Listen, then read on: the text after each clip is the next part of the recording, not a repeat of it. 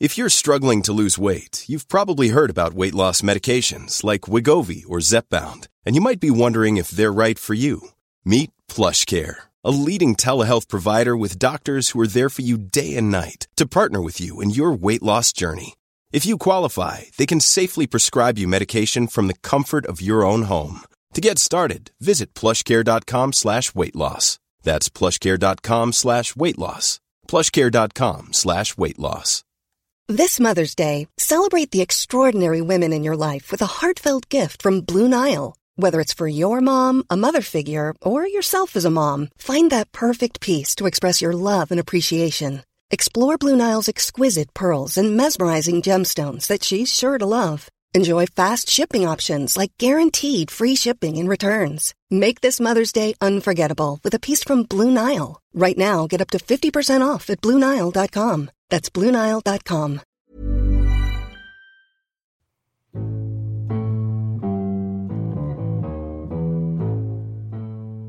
Dette er eh, Liberaleren podkast Oslo. For eh, anledningen en eh, karantenepodkast. Vi har med oss Bent Johan Mosfjell. Hvordan står det til med deg? Står bra til med meg, Vegard. Flott. Hva bruker du dagene på? Jeg jobber som vanlig som lærer, men nå gjennom video istedenfor in real life. Hvordan funker det? Det fungerer bedre enn ingenting og dårligere enn vanlig. Ja, Så blir det ikke permanent, altså? Nei, nei. Men det er et godt alternativ. Kanskje det er bra kost-nyttemessig. Vi har også med oss fra selvpålagt isolat og som representant for en av 1,6 millioner nordmenn i den såkalte risikogruppa. Hvordan, hvordan har en utpreget ekstrovert mann det i disse karantenetider, Alex? Nei, du, jeg, jeg har det egentlig Hadde det veldig greit de første 14 dagene. Det var litt deilig å få litt fred, og litt sånn stressrykninger i øyet forsvant fordi man fikk roet ned litt. Men uh, nå, nå, begynner man å kjede seg en del, altså. Uh, man sitter på den samme stolen, jobber, og det er omtrent det man gjør hele dagen lang. Hva er, du, hva er det du jobber med, Alex? Jeg jobber med, med, mye med kundeklubber for retail. Så det er klart vi ser jo en ganske røff tid for mange av våre kunder som uh, driver butikker. Uh, og det er, uh, det er, faktisk litt vondt å se hvor mange som påvirkes av dette isolatet, at vi skal stenge ned ting og osv. Det, det er veldig mange arbeidsplasser, inkludert våre egne, som, som er lidende av disse karantenesakene. Merker du at det er nedgang i aktiviteten, eller? Vi merker en stor nedgang, og det tror jeg, det tror jeg alle, alle, bedrifter i Norge gjør. Og, og, den nedgangen er jeg livredd for at skal være varig. Jeg er redd for at det skal gå noe stort over påske, samtidig som jeg ser at høyst sannsynlig så gjør det jo det. Mm. Så jeg håper virkelig vi kommer oss raskt på bena når dette er, har gått over, altså. Hvordan, og, hvordan, ja. hvordan merker du disse unntakslovene i disse dager? Nei, unntakslovene er jo regjeringens forsøk på å uh, kutte ned på byråkrati og være handlekraftige. Uh, det merker jeg at jeg får ikke lov til å bruke helgene mine på å dra på vår hytte, som uh, mor har vel lyst til å starte opp aktivitet på nå. Vi har en veldig fin hytte som vi bruker mye hele familien. Og Derfor da min mor og far og min bror med hans familie får lov til å dra dit, for de bor i samme kommune, mens jeg får ikke lov til å dra. Det er en, en pussig lov. Det at man skal ha muligheten til å lage hurtige lover uten å gå gjennom vanlig prosess, er jo Jeg er jo bekymret for det. Det er sjelden noe som kommer godt ut av at man samler veldig mye makt på veldig få personer og gir de så brede myndigheter som har vært der. Det har vi historisk sett flere ganger at har vært problematisk. Mm. Hva, hva, er det som konkret har skjedd her? Sånn? Hva, hva, er det disse unntakslovene i helhet eh, går ut på? Nei, eh, Det er jo to utgaver. Det er jo den første utgaven som de la frem først, som fikk mye kritikk. Eh, det var jo å egentlig gi regjeringen anledning til å oppheve lover, komme med nye lover, uten at eh, Stortinget var med på det, for å være mer handlekraftig og litt uh, raskere på ballen.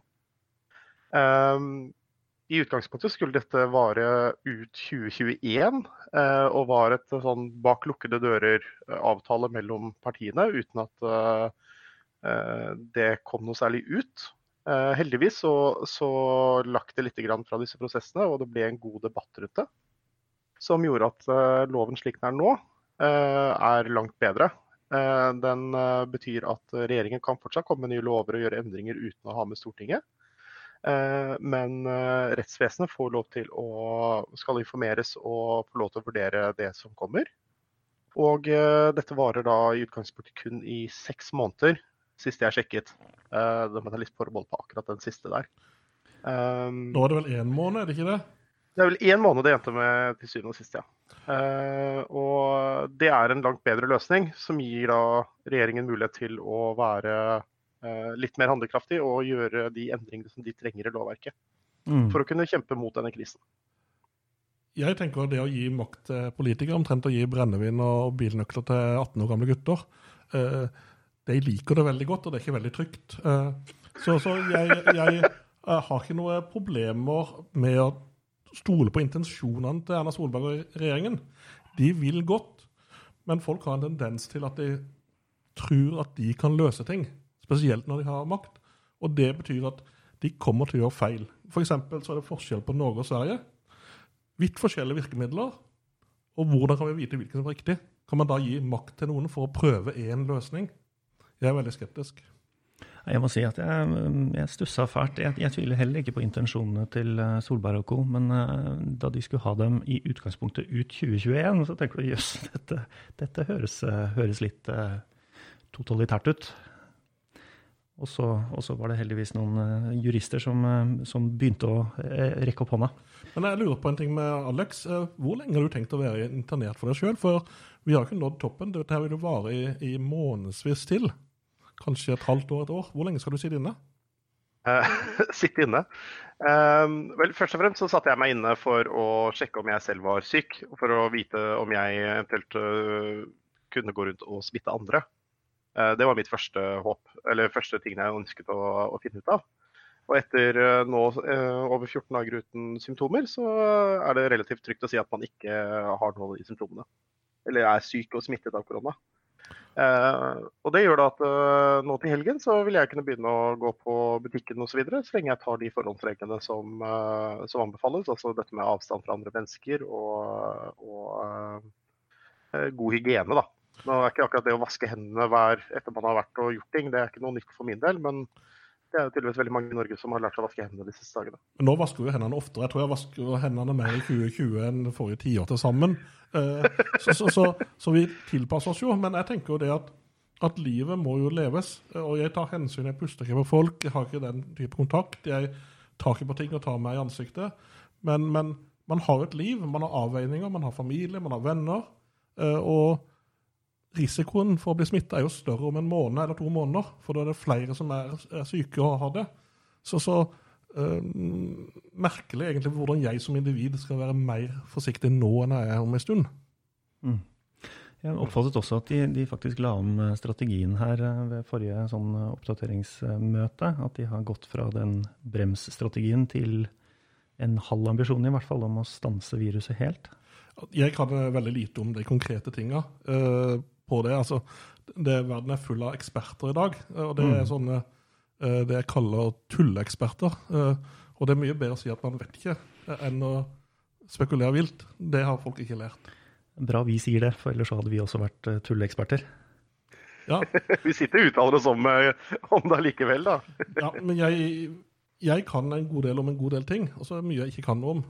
Så hvordan det skjer spredninger, det vet jeg ikke. Nei. Men uh, man må jo tross alt uh, gjøre noen valg for sitt eget liv. Og da må man basere seg på den beste informasjonen man har. Mm. Uh, og jeg lytter til myndighetene sier, men jeg legger ikke min egen etikk under de folkevalgtes.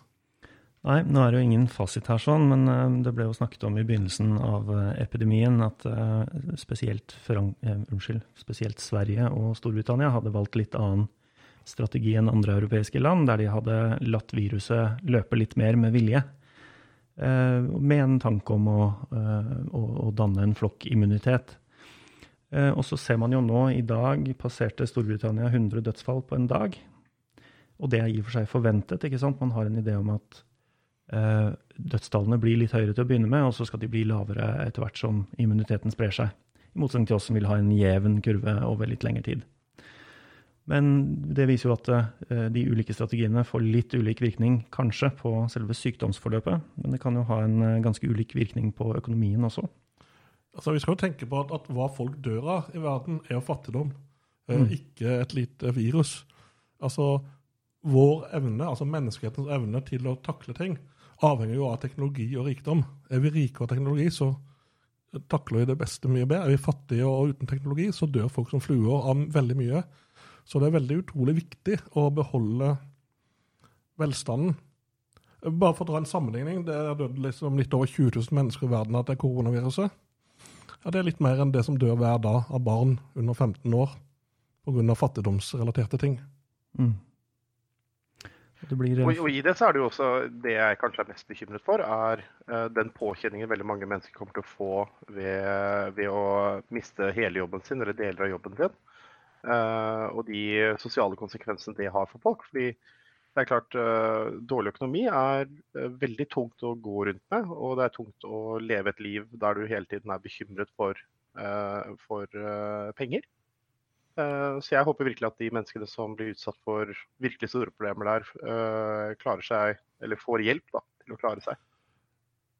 La, la oss dra det litt over på sånn fattigdom og slikt. da, for at Vi måler jo fattigdom i Norge. Vi snakker om hvor mange fattige barn det er, hvor fattige mennesker det er.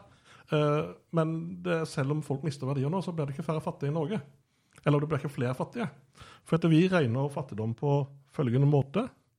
Du er fattig hvis du tjener mindre enn 50% av medianinntekten. Og det er et interessant mål. For det betyr at hvis alle mister halvparten av det de har, så er det fortsatt like mange fattige. Hvis alle blir ti ganger så rike, så er det fortsatt like mange fattige. Så vår fattigdomsmål eh, påvirkes ikke av dette i særlig grad.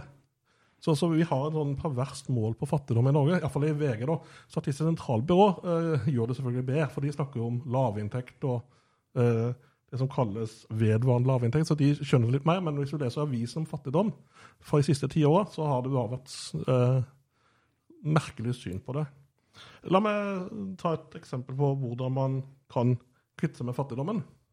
Hvis du tar alt fra alle i Norge, alt fra alle, og gir folk 30 kroner om dagen, så har vi null fattigdom ut fra hvordan vi regner fattigdom i Norge. Så, så man kan ikke bruke disse målene. Det vi derimot ser, er at det er ille for folk å få mindre penger. Og det skal vi tenke på. Det betyr noe. Ja, og det kommer til å skje bare mer fremover. Og Vi ser jo tiltakene på Norge nå som kronekursen går ned. Det betyr jo egentlig at eh, vi får lønnsnedgang. For våre penger blir mindre verdt sammenlignet med penger i utlandet. Vi får mindre for det når vi kjøper ting fra utlandet, vi får mindre for det når vi reiser på ferie. Så vi har fått en gigantisk eh, lønnsnedgang i Norge. Og det skyldes kanskje tiltakene. Så med, med, med tanke på sånne ulikhetsmål, um, er man i, sånne, I nedgangstider som nå, så er det jo slik at eh, de som har penger investert, ofte taper en større andel av formuen sin enn eh, de som i utgangspunktet ikke er så godt stilt. Og det tar jo, tar jo på et vis eh, ulikheten ned da, og gjør oss likere, eh, målt statistisk. Ja, Man har vel noe sånn at de får, med, får 80 av permisjonslønnen, men med en grense oppad på 600 000. Så vi kan jo anta at medianlønna synker mer, og at vi faktisk får færre fattige pga. dette her. Og vi får mindre ulykker i verden. Så kanskje dette her er liksom drømmen til, til noen på hva skal jeg si, rød-grønn side. Mer, eh, mindre millionærer, mindre rikdom og slutt på olje og gass. Så Ja. vi får det grønne skiftet i tillegg. Det er noe med disse, disse det er ingen som flyr, og det er ingen som kjører bil heller? Nei, Det er jo drømmen til enkelte, men det er kanskje ikke så bra likevel. Ja, det er vel eh, det er ikke det raskeste måten å bli millionær på. Det er å være milliardær og starte flyselskap. um, men disse, disse ulike målene på ulikhet og fattigdom, eh, man kan jo nesten mistenke at de er, eh, er eh, brakt på bordet av noen som kanskje ønsker å fremme et bestemt eh, bilde av det. Fordi at du alltid får fattigdom, og du nesten alltid får ulikhet. Ja, altså Man har jo mål for å fremme politiske agendaer. Det er noe alle politikere driver med. Eh, Vi velger ut, eh, vi liberalere, eh, mål som passer vår agenda. For vi er ikke så opptatt av relativ fattigdom, vi er opptatt av absolutt fattigdom. Absolutt fattigdom. Og, og vi gleder oss over at uh, i verden så er det I 1981 så var det 44 av verdens befolkning var absolutt fattigdom. I 2015 så gikk det under 10 og Det er fantastisk forbedring. Mm. Uh, og det må vi huske oppi alt dette her. Hvor mye bedre verden er blitt de siste 20-30 åra. Det er helt fantastisk mye bedre verden blitt. Husker du hva målet på absolutt fattigdom er? Det var vel noe man i 1990 sa hvis du hadde mindre enn én dollar per dag. Eh, ja. Men så hadde det blitt inflasjonsjustert. så sist Er det tre dollar eller noe sånt? Jeg hørte 1,90, men mulig. Jeg, men jeg, jeg, husker ikke. Ca. to dollar, kanskje. Ja. Men, men, det vokser ut fra kjøpekraft, da. Så man får jo ulike mengder for pengene. Ser vi noen lyspunkter i, i situasjonen nå, eller er det noe potensial for uh, lys, i, lys, i, tunnelen, eller et eller annet som skjer som uh, ikke hadde skjedd ellers? Det er vanskelig å si. Uh, hva tenker du, Alex? jeg tenker at det er en fordel at vi blir flinkere til å jobbe på hjemmekontor. Det er mange bedrifter som får en ganske bratt læringskurve med, med å se hvordan det kan fungere for folk. Det er en positiv ting. Vi, får, vi, blir flinkere til å planlegge innkjøpene våre og handle på nett. Det er en trend jeg ser på som positivt. Uh, og vi blir bedre på hygiene. Det må da være positivt. Um, men i det store og det hele så er det slik at korona er ikke noe som er bra for oss. det er ikke slik at vi skal applaudere denne situasjonen på noen som helst mulig måte. Man kan jo også få en, en forståelse av hvordan verden fungerer at det er faktisk er private næringsliv som skaper verdier og er sårbare. Altså De lever hele tida. De er avhengig av kunder, de er avhengig av å gjøre det der. Gjør tilfredsstiller kundene sine. Og forsvinner kundene, så forsvinner de. Mens uh, offentlig er en sånn krukke av uendelig rikdom. De kan liksom bare trykke opp penger, skattlegge oss og pøse ut. Så dette her viser at vi har en situasjon med uh, privat fattigdom i Norge og offentlig rikdom i Norge. Så kanskje dette her er et argument for å kutte skattene gigantisk ned. Og det er jo en vår drøm for noen av oss. Ja, det hadde vært fint. Jeg så en sånn Det er jo um, veldig, veldig, gøy å se at man tar Et av tiltakene man gjør er, for å hjelpe bedriftene, er å fjerne arbeidsgiveravgiften. Eller redusere arbeidsgiveravgiften. Mm. Uh, det er jo noe vi, har, vi alle har jobbet veldig hardt for i ganske lang tid. Så Det er jo interessant å se hvor viktig det blir for bedriftene for å få de opp og stå igjen. Vi får håpe at skatt er like stikkig når vi setter det ned, som når de setter det opp eller innfører det. Jeg så en sånn morsom utveksling på Facebook her om dagen som, eh, som handlet om eh, Jeg tror det var, en, det var en sykepleier eller et eller annet som eh, ja, Man kranglet litt frem og tilbake mellom privat og offentlig sektor, ikke sant. Og så sier denne sykepleieren at hun så sin egen situasjon som så håpløs, fordi at nå ble ferien forrykket, og du måtte jobbe kjempemye og fikk ikke ordentlig overtidsbetalt engang. Og så så du reaksjonene i kommentarfeltet, hvor eh, liksom du har halvparten som er sånn applaus for helsepersonell og for de som jobber og står på og er i frontlinja.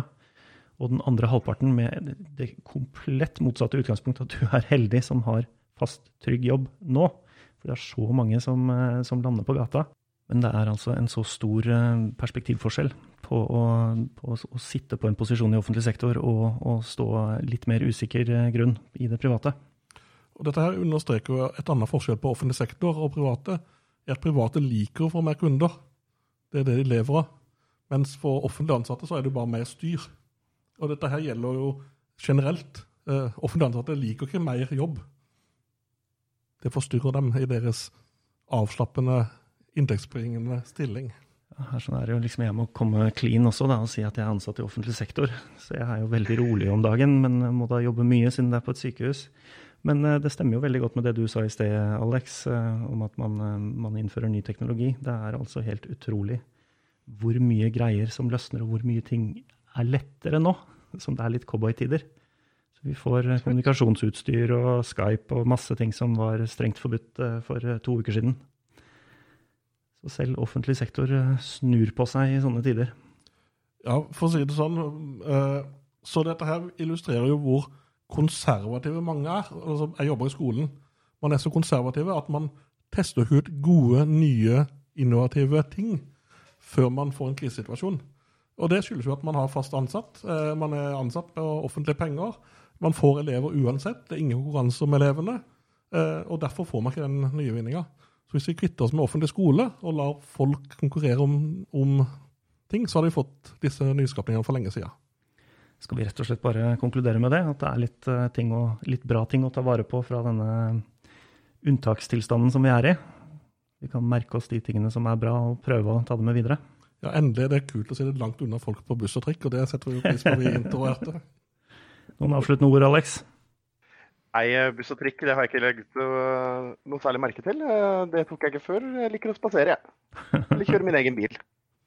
Ålreit. Vi får si at det var det for i dag. Takk for eh, denne gang. Vi snakkes om en uke.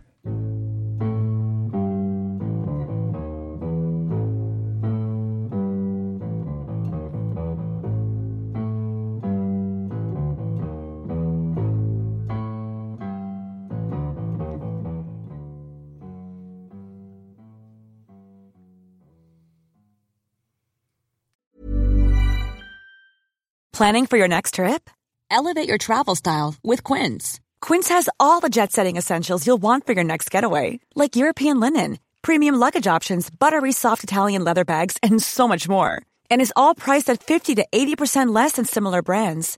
Plus, Quince only works with factories that use safe and ethical manufacturing practices.